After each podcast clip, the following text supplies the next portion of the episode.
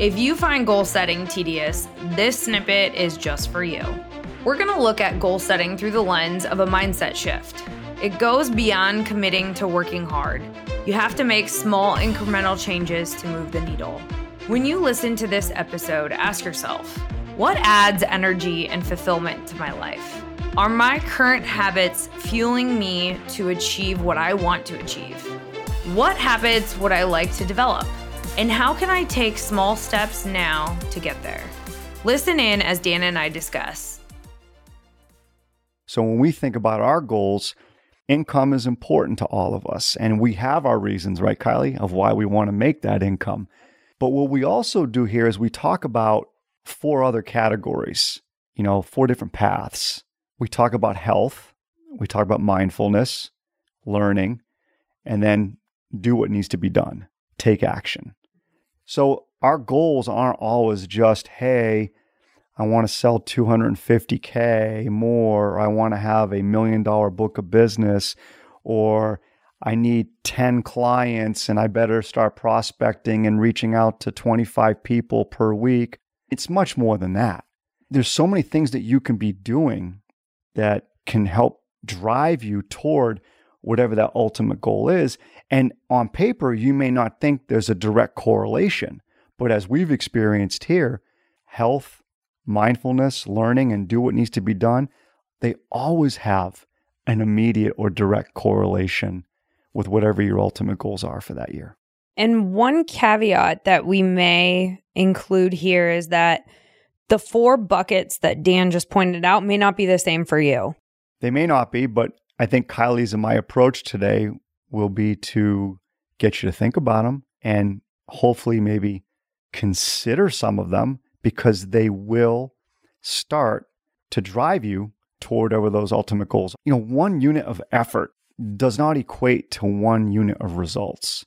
And that's where people start to feel dejected because they work hard on that one unit of effort to do something new because it's in line with what they want to accomplish as a goal. But when they do whatever that is that's new, and maybe it's not as successful as they'd like the first time, they don't get that unit of result that they want, then they start questioning right away well, is this what I should be really doing? Because it didn't work the first time. That goes back to human behavior. That's neuroscience, right? We're not getting our dopamine hits, which comes from our reward center so our brain is saying this is not worth our time. Yeah, we're not getting that immediate gratification. Exactly. Right? You make 10 phone calls because your pipeline is low and you talk to four people and you set two appointments, you're going to get immediate gratification. Quite frankly, that's one hell of a an hour spent to get that kind of result. Versus what the reality is though, right? You might need to reach out to a hundred prospects to get two or three to engage, and you might set one or two of those appointments. That's a lot of effort. Those are a lot of units invested to get maybe one, two units of results. So, really, what we always try to focus on is the process because we know the process will eventually get you the results that you're looking for. You have to stick to it. And like we always talk about around transformation, it's not a destination, it's not an event, it's a continuum, it's a journey. So, looking at 2022 is every week, every month, it's part of the continuum, it's part of the journey. So, what, why don't we get into the first one? So, the first path here is health. Talk to me about that one, Dan. We've done a lot of this and you know here on our team and this has helped all of us with our energy, our cognitive focus, our ability to put in. So, this is about creating an optimal level of performance for yourself, and we call it health. So, I'll read through them and we can kind of go through, you know, uh, a few of them. You know, the first one is work out three times a week. You don't have to work out every single day. Work out three times a week. Just start there. Maybe one is a run, another is yoga. Maybe you do stretching maybe a HIIT class or some weights, but just try to get into a groove of maybe just three times a week. You don't have to come out of the gate and be Lance Armstrong or Greg LeMond or some incredible endurance athlete. Well, and even if three times a week seems like a lot, take a baby step. Go for a walk. once a week. Maybe you have to start there because the worst feeling is failure. And if you're not setting realistic goals, you know, why would you go from zero to three when zero is happening right now? So maybe it's one. Could be. Just stick to the one and build from there. Completely agree. But at least you're moving. You're moving in that new direction. Change your routine, no matter how small, you'll start to change the circumstances and situations that you experience around you by just changing one routine, adding one routine.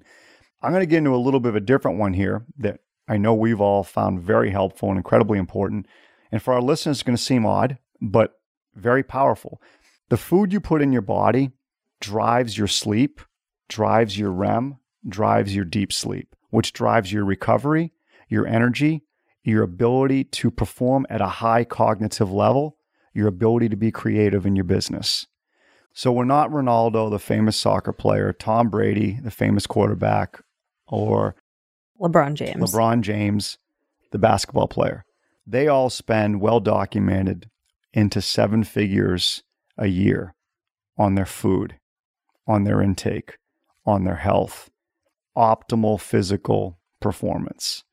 It's not that much different mentally. You and I talk about it all the time. Your brain's a muscle. So we're big fans of do something that measures your body's recovery process. So you can start figuring out as a potential high performer in sales what's going to work for you.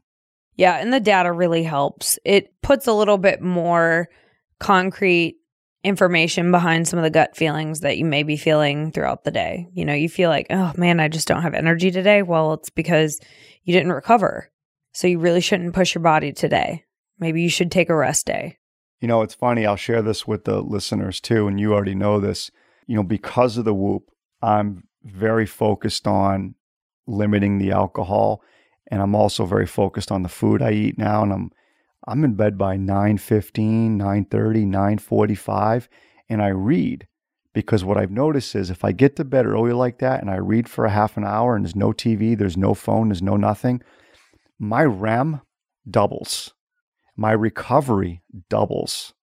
And that's the cool thing about these new devices now is that we can tell what works for our body and our mind as individuals. Well, and going back to the neuroscience behind what's going on, the structured sleep schedule is really, really good for you in increasing your serotonin levels. Serotonin is the happy neurochemical that makes you happy over a long period of time. So if you go to bed at the same time and you wake up at the same time consistently, you are more happy. So Kylie and I are not promoting everybody become a robot and stop enjoying life. That's not what this is. It's more about integrating some very strong, healthy habits, but also allowing yourself those days, those moments, those meals, whatever it might be, where you let go and you enjoy what you want to enjoy. This has been a Breaking Sales snippet. To hear the rest of the conversation, check out Breaking Sales episode 54 Four Paths to Transform Your Year, which is linked in the show notes. Be sure to subscribe so you're the first to know when a new episode drops.